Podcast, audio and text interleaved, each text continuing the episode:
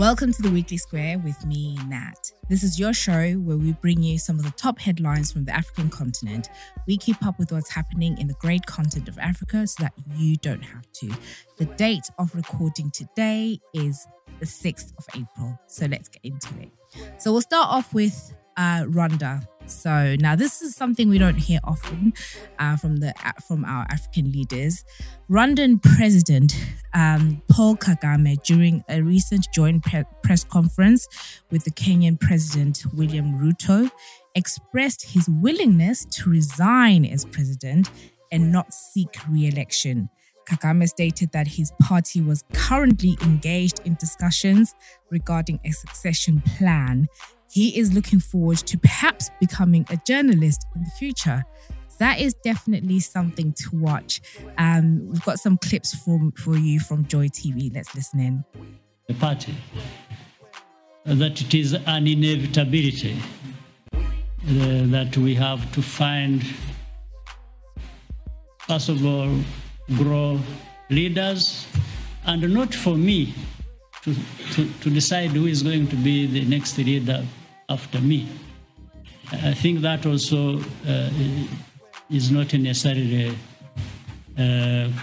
correct. But to create an environment, circumstances that will give rise to people who can lead, irrespective of whether I like them or not. Because I think you brought it up referring to democracy. You're talking about governance. You're talking about good governance. In good governance, I don't think you want everyone exiting to be the one to decide who comes after them. So let's put that aside. But life has to go on.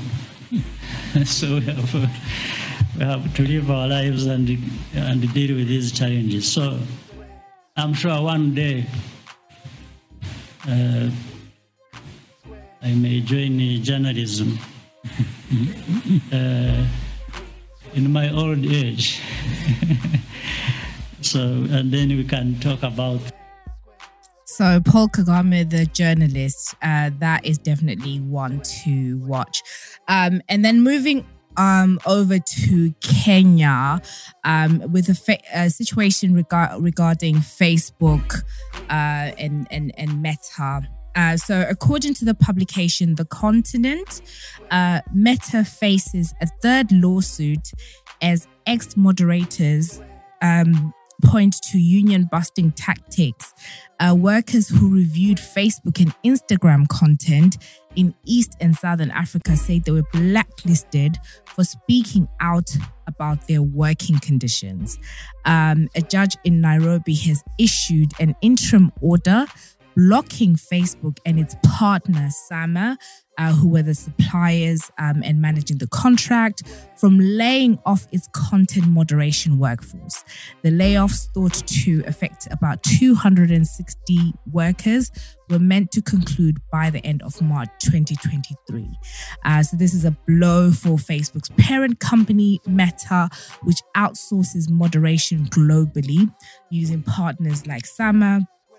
And doing that actually gives a distance if anything goes wrong, as it did in Kenya. Meta argues that it could not be sued in Kenya because it did not directly employ the workers, but a Kenyan court has disagreed, and the case is still to be heard. So Sama, that's the company that Meta had contracted to manage this contract, responded by shutting down its content review arm in January. And in a court application on the 17th of March, those in line for layoffs argued that their contracts were unlawfully terminated as they were not issued a 30-day termination notice required by Kenyan law, and that their severance pay was linked to signing of non-disclosure agreements, which obviously would have an impact with them speaking out about the working conditions. So this is definitely something to watch out for, and sort of interesting to see that it's coming from Kenya, and if we'll see other issues cropping up around the world regarding moderation and the like. And then staying in Kenya, so according to Reuters, Kenyan opposition leader Raila Odinga said on Sunday he was suspending anti-government protests and was ready for talks after an appeal from President William Ruto, although he did warn that the demonstrations could restart in days. In recent weeks, thousands have joined three marches against high living costs and alleged fraud in last year's vote. You will remember that there was a Kenyan presidential election where President William Ruto became president, but that was highly contested by Raila Odinga. So President William Ruto asked Odinga to call off the protest that he said had resulted in 3 deaths and injured more than 400 people, including at least 60 security officers. So let's just play a clip from BBC News where Raila Odinga sets out his calls for protests. So let's just play that clip. Our constitution under Article 1 says that the power in the Republic of Kenya, sovereignty that is in the hands of the people of Kenya. They can either exercise it directly or through their elected leaders. So we were actually invoking that article in our constitution, read together with Article 37 of our constitution, which gives our people the right to picket, right to present petitions, right to demonstrate, so long as it is peaceful.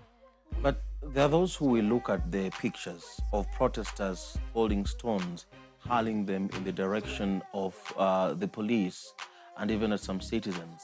And then they'll say the Constitution provides for people who are peaceful and unarmed. Would you not say that you're stretching the meaning of peaceful demonstrations if we do see protesters carrying stones? There's what is called offensive violence, and there's what is called defensive violence. The two are not the same. The police went and basically sealed the residences. People could not come out.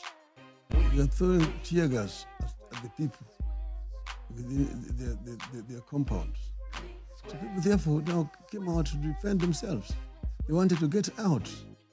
And that's why they were actually throwing stones at the police. So those two kinds of violence are not the same.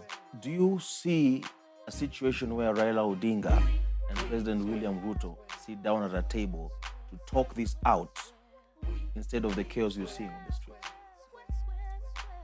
the street? I've said that there are conditions which must be fulfilled before we can have any meaningful discussions. Mr. Ruto must first respect multi-party democracy. Secondly, he must agree that the server will be opened, so that we can examine what is in the server. Okay? Thirdly, he must stop the reconstitution, the Electoral Commission, before we can sit down and talk. And of course, finally, he must agree to address jointly with us the issue of the cost of living of our people. So that is Raila Odinga setting out his point of view.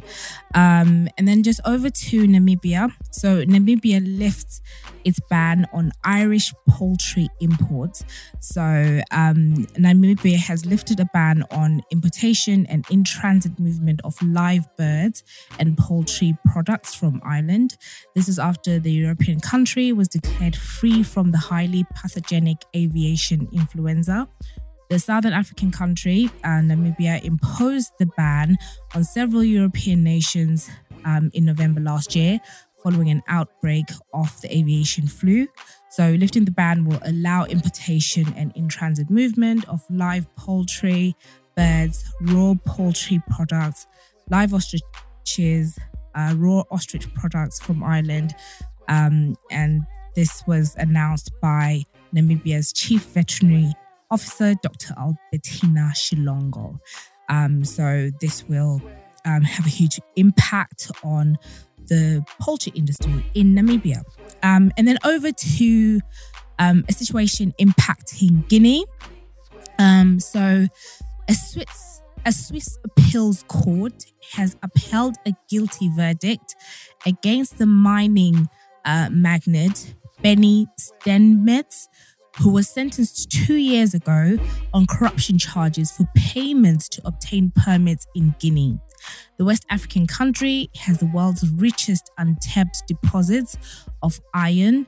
Mr. Steinmetz and two others were found guilty of paying or arranging the payment of more than 8 million, which is approximately 6.4 million if you're in the United Kingdom, worth of bribes to a wife of the former Guinea president Lansana Conte between 2006 and 2010. All three defendants denied the charges. The judges at the appeals court sentenced them to 3 years in prison. Mr. Steinmetz's conviction for forgery was overturned. He said he would appeal the corruption verdict in Switzerland's highest court. So that's a very interesting one, considering a lot of the conversation that's happening in the content around minerals, around gold, precious minerals, what's happening with that. But also, you know, there's different parts of the supply chain. So we're sort of seeing where we have, you know, the big moguls who are paying off people and all that sort of stuff. So it'd be interesting if the conversation starts to shift that way, as it is in Guinea. And then over to Liberia. Political parties in Liberia on Tuesday gone, signed a peace accord to prevent violence ahead of October's presidential and legislative elections. President George Weah said the accord signed by 26 political parties shows the country's commitment to national stability during the polls. He went on to say, history has taught us that the risk of post-conflict countries to regress to war is extremely high. By any account, therefore, Liberia is a post-conflict success story. So this is very interesting. One to keep in mind ahead of Liberia's October elections, to see if indeed these peace pacts and being intentional about holding peaceful elections during and after elections is actually quite fruitful. So definitely one to pin and come back to. And then over to Zimbabwe. As reported by Shingai Nyoka for BBC News in Harare, a court in Zimbabwe has fined the spokeswoman for the main opposition party, CCC, $500 after convicting her of spreading false information on Twitter. Fadzayi Mahere is a prominent lawyer and member of CCC, which is challenging Zanu PF in this year's elections. She was arrested 2 years ago after posting a video in which people said a police officer had fatally struck a baby with a baton, and there were suggestions that the baby had died, when in fact the baby was alive and not injured. And really helpful to note that this was a retweet of a post that a lot of people online were retweeting. So Fadzayi Mahere's, and there's clips of Fadzayi Mahere's family in court, obviously distraught about what's happening. The prosecution had called for a jail term, and apparently this particular conviction had a jail term of up to 20 years. The magistrate has decided to fine her instead, the $500, as we mentioned at the top of this piece.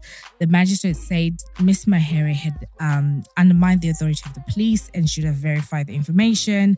The case is quite controversial, as the law under which she was convicted does not exist.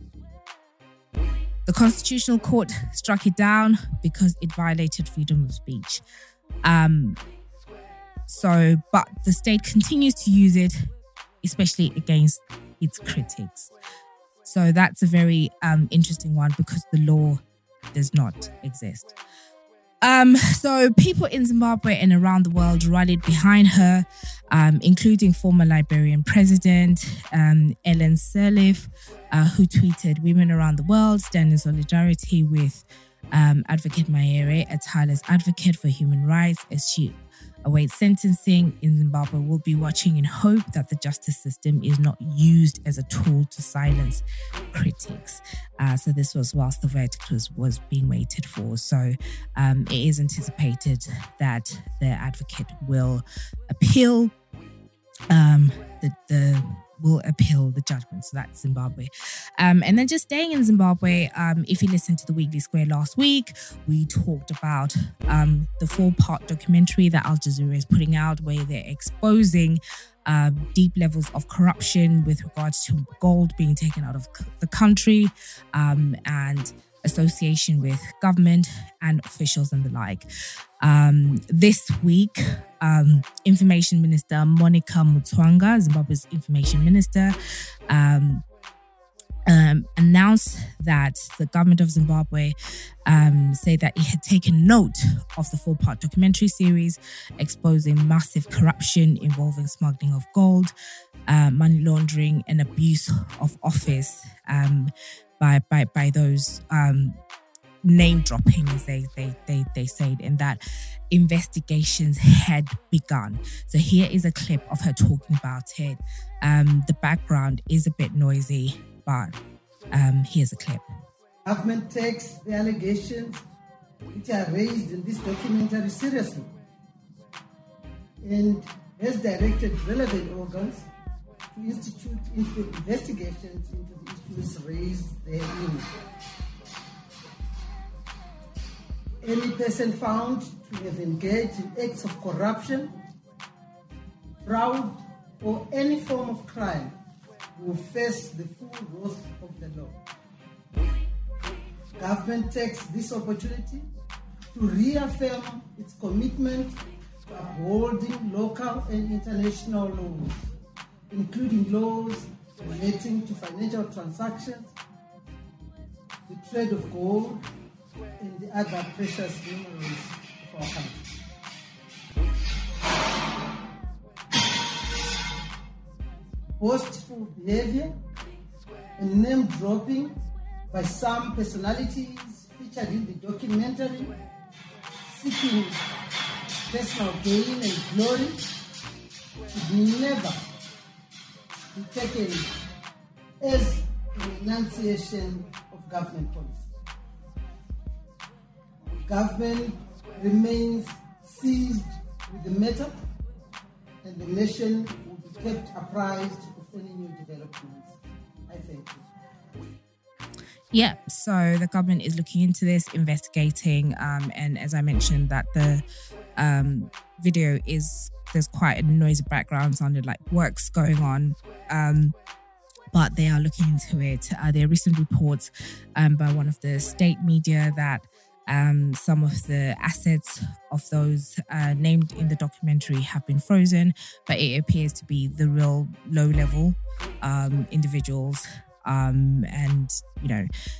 So that's one that we are watching. And the documentary is still going on. Part 3 of Al Jazeera's documentary is out now, and part 3 seems to zero in on the role that Dubai is playing in terms of facilitating turning dirty gold to clean gold. So definitely one to watch. And the fourth part will be coming out next week, and we'll talk about that as well. So this is the end of some of the headlines. So we'd like to get your thoughts on these and other headlines that we may not have covered. So do let us know if there's anything else that's happening that has been covered, or If you have any views about any of these headlines or any further insight, be sure to keep the conversation going on social media. Use the hashtag The Weekly Square.